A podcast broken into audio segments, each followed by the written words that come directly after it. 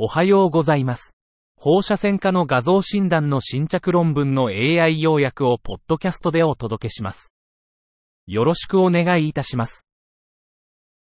論文タイトル、T1 強調 MRI 検査の反自動品質管理に関する系統的レビュー。A systematic review of semi-automatic quality control of T1 weighted MRI scans. MRI スキャンのアーティファクトは画像品質を低下させ、臨床、研究成果に悪影響を及ぼす。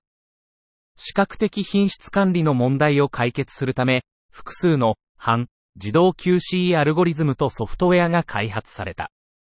本システマティックレビューは、生の T1 強調 MRI データセット向けの反自動 QC アルゴリズムを外観する。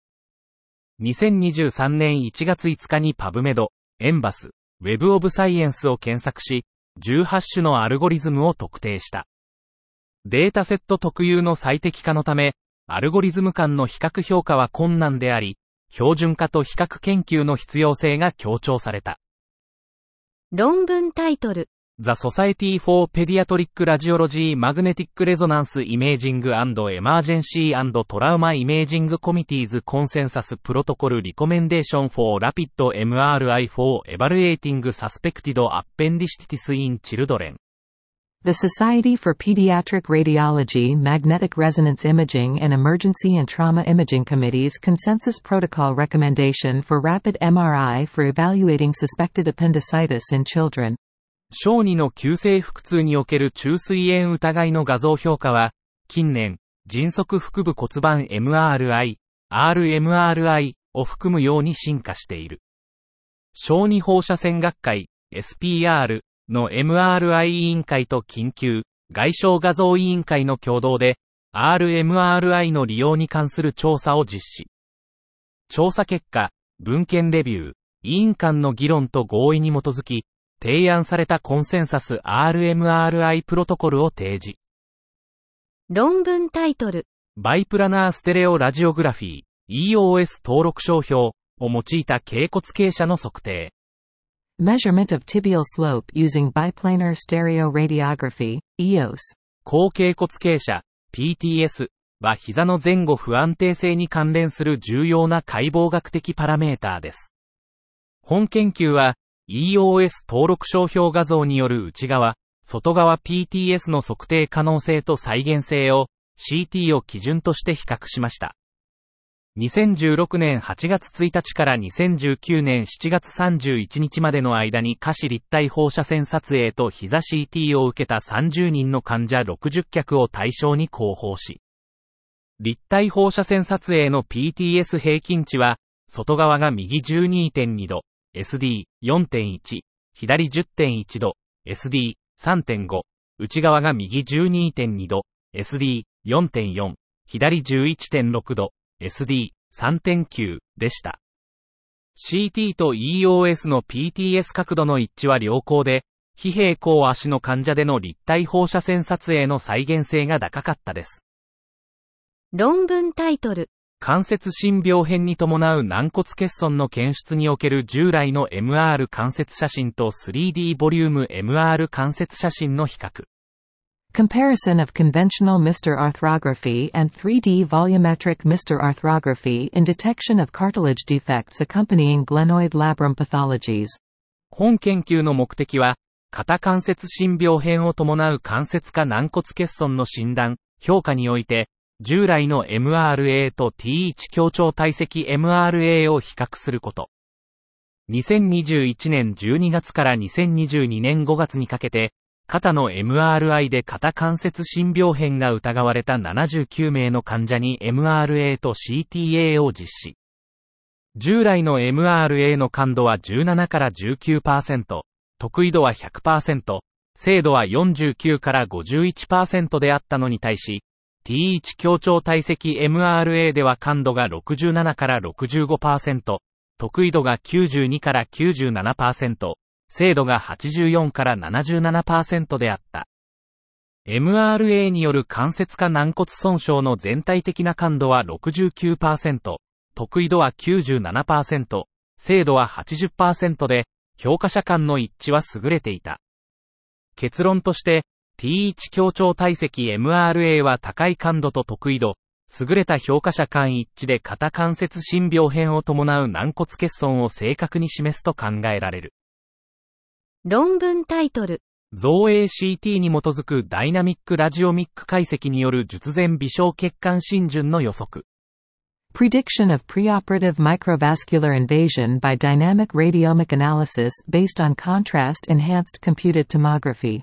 目的、肝細胞がん、HCC、手術における微小血管侵襲、無微の予測モデル開発。方法、140例の HCC 患者を対象に、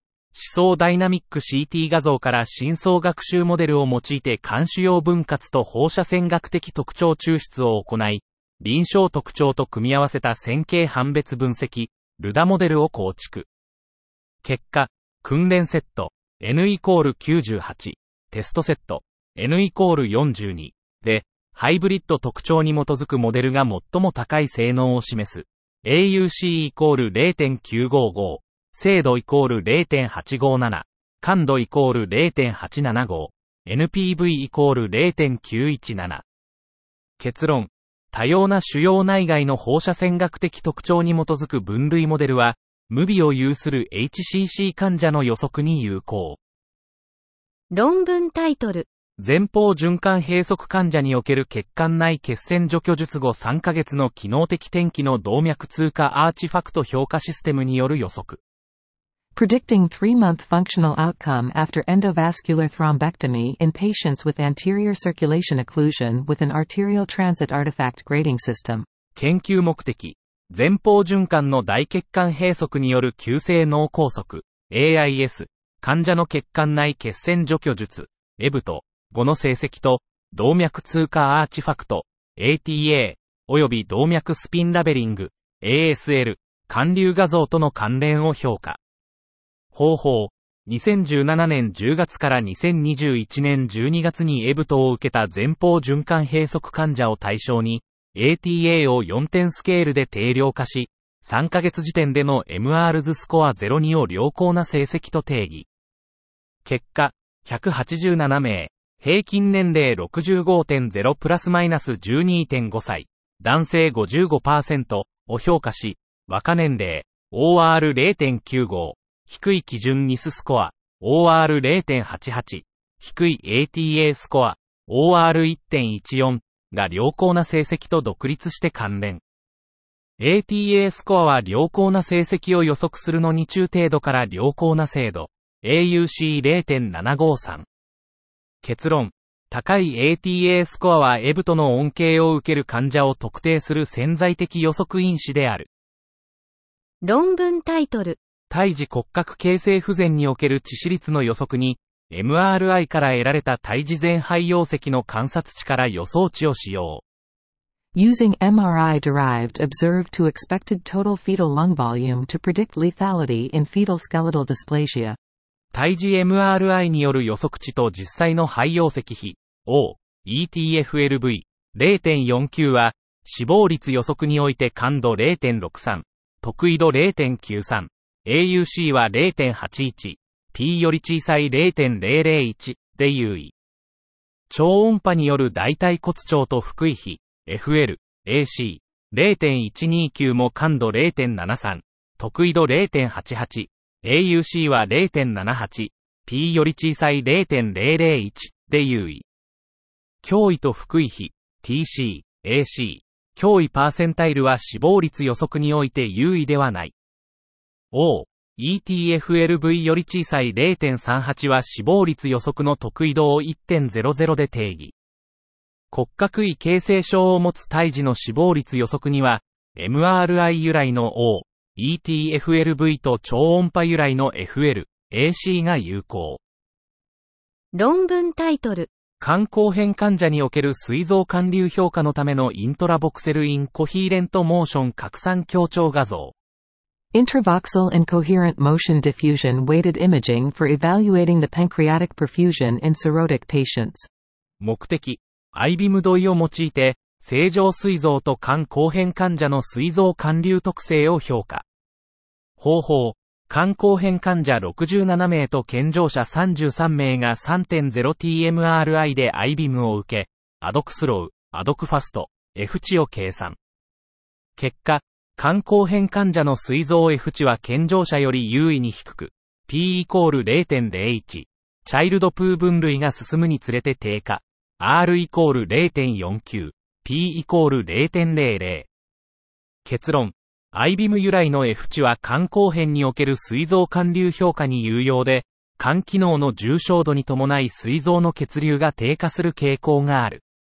試験登録、登録番号2021から KY68、登録日2022年2月23日。以上で本日の論文紹介を終わります。お聞きいただき、ありがとうございました。